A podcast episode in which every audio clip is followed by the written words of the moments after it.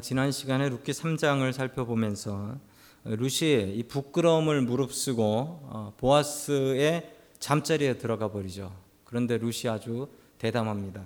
룻은 바로 대놓고 나를 책임져 주시오라고 단도직입적으로 얘기를 했습니다.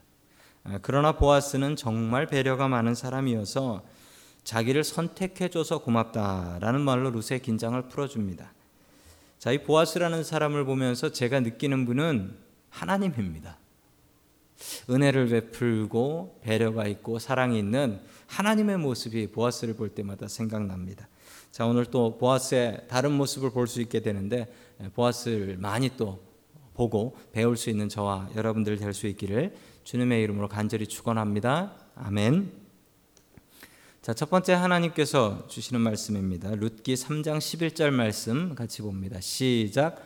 이제부터는 걱정하지 마시오. 룻, 그대가 하라는 것이라면 무엇이든 다 들어주겠소. 그대가 정숙한 여인이라는 것은 곧 사람들이 다 알고 있어. 아멘. 자, 극도로 수치심에 시달릴 룻을 생각하며 룻을 배려하는 말을 하고 있습니다. 여러분, 도움이 될 만한 그림인데요. 저 그림을 보시면 아주 민망한 그림이죠. 아주 민망하죠. 저 상황에서 이제 보아스도 당황스러울 텐데 보아스가 했던 말이 정숙한 여인. 여러분, 아까 그 룻의 모습하고 정숙한 여인하고 적당해 보이십니까? 전혀 그래 보이지 않죠. 정숙한 여인보다는 좀 해픈 여인 이런 게 생각이 날 텐데, 그런데 보아스는 이 룻을 격려하고 위로하기 위해서 정숙한 여인인 것을 누가 다 안다고요? 온 마을 사람들이 다 알고 있다고 합니다. 자, 그렇게 룻을 위로하고 있습니다. 자, 룻의 마음을 너무나 잘 알고 있기 때문에 그렇습니다. 이 여자가 얼마나 수치스럽겠습니까? 남자는 술 잔뜩 취해가지고 깨지도 않고 잠을 자고 있는데 그 옆에 드러누워 있는 여자의 마음은 어떻겠습니까? 그리고 설령 그 남자가 자기 싫다고 그러면 어떻게 될까요? 마음이 조마조마할 텐데 그 룻의 아픈 마음을 알기 때문에 보아스가 당신은 정숙한 여인인 것을 너무 잘 압니다 라고 설명을 하고 있습니다. 여러분, 보아스를 닮으면 좋겠습니다. 여러분, 보아스는 배려가 있는 사람입니다. 다른 사람에게 말로 배려가 있고 행동으로 배려가 있는 사람입니다. 여러분, 우리들도 보아스처럼 말과 행동에서 다른 사람을 배려하는 그런 사람 될 수 있기를 주님의 이름으로 간절히 축원합니다. 아멘. 자, 계속해서 12절 말씀 같이 보겠습니다. 시작. 내가 지방관으로서 그대를 맡아야 할 책임이 있다는 것은 틀림없소. 하지만 그대를 맡아야 할 사람으로 나보다 더 가까운 친족이 한 사람 있소. 아멘. 아니, 지금 이게 무슨 산통 깨는 얘기죠? 더 가까운 사람이 있다라는 것은 그 사람 찾아가 보시오. 혹시 그 얘기 같아 보입니다. 내가 너를 책임지고 싶지 않거든요. 이 얘기 같아 보입니다만 여러분, 그게 아닙니다. 여러분, 이 보아스를 잘 아셔야 되는데 이 보아스는 정만 있는 사람이 아니라 보아스는 절차를 지키는 사람입니다. 자, 곰곰이 생각해보니 보아스보다 더 가까운 친척이 있었다라는 거죠. 왜냐하면 이 보아스는 그 룻의 시아버지인 엘리멜렉의 조카입니다. 조카이기 때문에 솔직히 그렇게 가깝다라고 할 수는 없죠. 왜냐하면 그 시아버지의 형제들이 살아있다면 그 형제들이 훨씬 가깝습니다. 형제들이 책임져야 될 일이죠.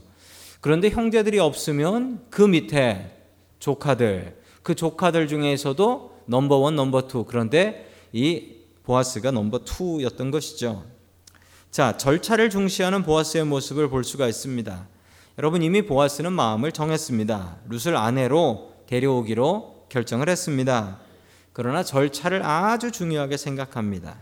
절차를 제대로 지키지 못하면 룻에게 큰 상처를 줄 수 있습니다. 내가 책임져 줄게 라고 했다가 더 가까운 친척이 나와서 내가 책임져 줄게. 그러면 이 여자는 도대체 어느 남자한테 가야 되는 겁니까? 상처를 주기 쉽죠. 그래서 이 보아스는 아주 신중하게, 뒤의 모습을 봐도 아주 신중하게 이 일을 처리하고 있는 것을 볼 수가 있습니다.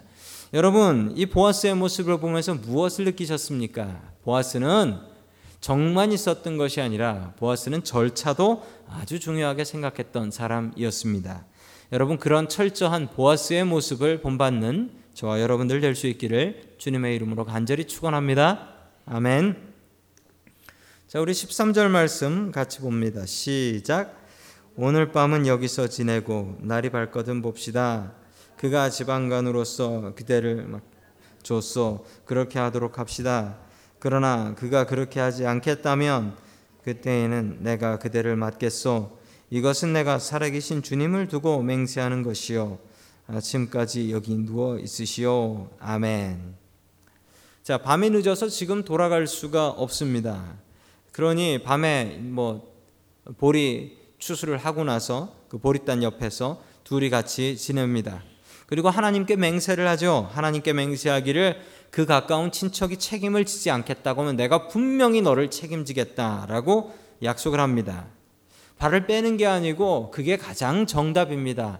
왜냐하면 더 가까운 친척이 있으면 그 가까운 친척이 책임져야겠죠. 그러나 여러분, 그 가까운 친척은 절대 책임 안 질 겁니다. 그 가까운 친척은 자기가 가까운 친척인 걸 알고, 이 과부로 돌아온 여자 소식도 그 조그마한 동네에서 다 알고 있습니다. 근데 책임지고 싶지 않은 거죠. 왜냐하면 지난 시간에도 말씀드린 것처럼 이렇게 친척 간에 책임을 진다라는 것은 권리는 하나도 없고 의무만 있는 겁니다. 먹여 살려야 되고 내 재산까지 나눠줘야 되고, 그리고 자식을 낳는다고 해도 그 자식은 내 자식이 아니고 그 여자 가문의 자식이 되는 거예요. 내 자식이 아닌 겁니다. 내가 낳아주지만. 그러니 어느 남자가 이걸 좋아하겠습니까? 보아스가 이렇게 얘기하는 것은 확실한 확신이 있기 때문에 그 가까운 친척은 절대로 너를 책임 안 진다라는 확신이 있었기 때문에 하나님 앞에 맹세하면서 이 룻을 안심시켜 주고 있는 것입니다. 자, 계속해서 14절 말씀 같이 봅니다. 시작. 룻은 새벽녘까지 그의 발치에 누워 있다가 서로 얼굴을 알아보기 어려운 이른 새벽에 일어났다. 이것은 보아스가 그 여인의 타작마당에 와서 있다는 것을 남들이 들어서 안 된다고 말하였기 때문이다. 아멘. 자, 어스름한 새벽에 둘이 헤어집니다. 왜 새벽에 헤어지게 되냐면, 이 밤이 되면요, 해가 지고 나면 성문이 닫혀요. 그러면 성에 들어갈 수가 없습니다. 성문이 닫히고 나면 들어갈 수가 없기 때문에 새벽녘까지 누워있을 수밖에 없고, 그리고 그 당시에 플래시라이트이 있었겠습니까? 없죠. 없으니까 천상 새벽에 어스름해져야지 그 돌에 걸리지 않고 조심조심 길 찾아서 마을까지 들어갈 수 있었기 때문에 그렇습니다. 가장 이른 시간인 새벽 시간까지 기다렸다가 얼굴을 알아보기 어려운 때, 얼굴을 알아보기 어려운 때, 이때라는 것은 룻이 그렇게 늦게까지 들에서 혼자 이렇게 다녔다라는 것을 다른 사람한테 들키지 않으려고요. 왜 들키지 않으려고 할까요? 이것을 보면서도, 야, 저 보아스가 지금 발 빼고 있는 거 아니냐? 그거 아닙니다. 자, 미시나라는 이스라엘 법에 의하면 남자가 이방 여자와 성관계를 먼저 한 뒤에 결혼을 할 수 없다라는 조항이 있습니다. 남자가, 유대인 남자가 이방인 여자, 모함 여자지 않습니까? 룻이 모함 여자와 성관계를 먼저 한 뒤에 결혼을 할 수가 없다. 들에 있었으면 아이고 그랬겠구나 라고 사람들이 생각하고 나면, 아, 그래서 데리고 사는구나, 그건 안 된다라는 거예요. 자, 이런 법은 이방 여인들과 음행을 하고 나서, 그러고 나서 책임진다고 데리고 사는 이런 일을 막기 위해서 있었던 법이었습니다. 자, 보아스는 이 법을 잘 알고 있었기 때문에 룻이 자기하고 밤을 지새우고 있었다라는 것이 소문이 나버리면은 자기가 법적으로 룻을 책임질 수가 없습니다. 그래서 새벽녘에 사람들이 알아보기 힘들 때 얼른 성으로 들여보내게 된 것이죠. 자, 계속해서 15절 말씀 같이 봅니다. 시작. 보아스가 말하였다. 걸치고 있는 겉옷을 이리 가지고 와서 펴서 꼭 잡으시오. 보아스는 룻의 겉옷을 펴서 잡고 있는 동안 보리를 6번 되어서 그에게 이어주고는 성읍으로 들어갔다. 아멘. 보아스가 룻에게 선물을 줍니다. 뭘 선물을 주냐면 가지고 있는 게 보리 추수한 것밖에 없으니까 그 보리를 퍼가지고, 비닐봉지가 없지 않습니까? 자루도 없지 않습니까? 그러니까 뭐에다가 하냐면 겉옷을 가가지고 핏이요. 그러고서 거기다가 6번을 되어서 줬습니다. 왜 6번이었을까요? 6은 별로 성경에 좋은 숫자가 아닌데 기왕이면 7로 하지 왜 6일까요? 예. 겉옷에 가득 담은 게 6이었습니다. 겉옷에 특별한 의미 없고 겉옷에 6개를 하니까 가득 차서 그걸 묶어가지고 머리에 이고 룻은 돌아갔던 것이죠. 자, 룻에게 다른 것 줄 것 없고 내 말이 확실합니다라는 증거와 증표로 준 게 바로 이 보리가 되겠습니다. 자, 계속해서 16절과 17절 말씀 같이 봅니다. 시작. 룻이 시어머니에게 돌아오니 시어머니가 물었다. 얘야, 어찌 되었느냐? 룻은 그 남자가 자기에게 한 일을 시어머니에게 낱낱이 말하고 덧붙여 말하였다. 6번이나 준 이 보리는 어머니께 빈손으로 가서는 안 된다고 하면서 바로 그가 손수 담아준 것입니다. 아멘.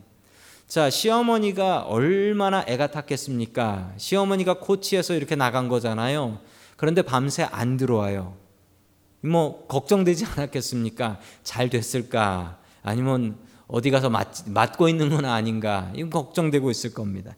뜬 눈으로 지새운 시어머니에게 가서 밤새 있었던 일을 낱낱이 말했다. 이 보면은 시어머니하고 며느리 관계 같지가 않고 어머니와 아주 친한 딸의 모습 같습니다.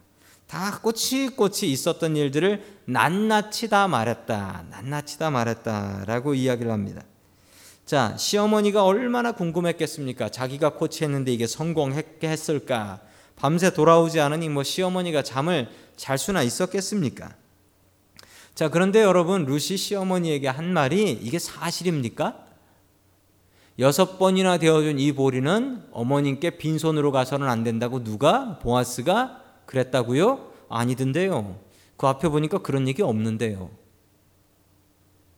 룻이 둘러댄 겁니다. 룻이 둘러댄 거예요. 보아스가 어머니 갖다 주라고 그렇게 얘기했다고 하지만 이거 솔직한 말로 장모님이 아니지 않습니까? 이게 무슨 관계입니까 도대체? 아주 묘한 관계입니다. 장모님도 아닌 묘한 관계인데 말 한마디가 얼마나 사람을 행복하게 하는지 모릅니다. 왜냐하면 여러분, 지금 나오미는 무슨 생각하고 있을까요? 룻이 시집가고 나면 나는 어떻게 살까? 이 걱정하고 있을 텐데 룻의 이 한마디가 마음을 풀어줍니다. 그래? 보아스가 그렇게 내 생각까지 한다고? 말 한마디가 빈말이잖아요. 빈말인데 이 말 한마디가 나오미의 마음을 얼마나 따뜻하게 했는지 모릅니다. 룻과 보아스 정말 둘이 결혼하면 잘 살 것 같습니다. 왜 잘 살 것 같습니까? 비슷하죠? 뭐가 비슷합니까? 둘이 남을 배려하는 말을 그렇게 잘하네요. 격려하는 말을 그렇게 잘하네요. 여러분, 이런 건 배워야겠지요? 여러분, 우리도 배워야겠습니다. 남을 격려하는 말, 배려하는 말 가득히 할 수 있는 저와 여러분들 될 수 있기를 주님의 이름으로 간절히 축원합니다. 아멘. 자, 계속해서 18절 말씀 같이 봅니다. 시작. 그러자 시어머니가 일렀다. 얘야, 일이 어떻게 될지 확실해질 때까지 너는 가만히 기다리고 있거라. 아마 그 사람은 지금쯤 가만히 있지 않을 거다. 이 일을 마무리 짓는데 오늘을 넘기지 않을 것이다. 아멘. 자, 그러자 시어머니가 안심을 합니다. 그 사람 성격상 오늘을 넘기지 않고 분명히 해결할 거다. 마무리를 지을 거다. 확실하다라고 이야기를 합니다. 이 나오미가 평안함을 얻을 수 있었던 게 무엇 때문이었습니까? 그 보아스라는 사람이 나를 이렇게 생각하는구나라는 그 말, 빈말이지요. 있었던 일도 아닌데. 자, 룻이 시어머니를 생각하는 그 말 너무 아름다웠습니다. 여러분, 보아스가 룻을 배려하는 말 너무 아름다웠습니다. 여러분, 룻과 보아스를 본받으십시오. 룻과 보아스의 다른 사람 배려하는 이 아름다운 말, 이 말을 배울 수 있는 저와 여러분들 될 수 있기를 주님의 이름으로 간절히 축원합니다.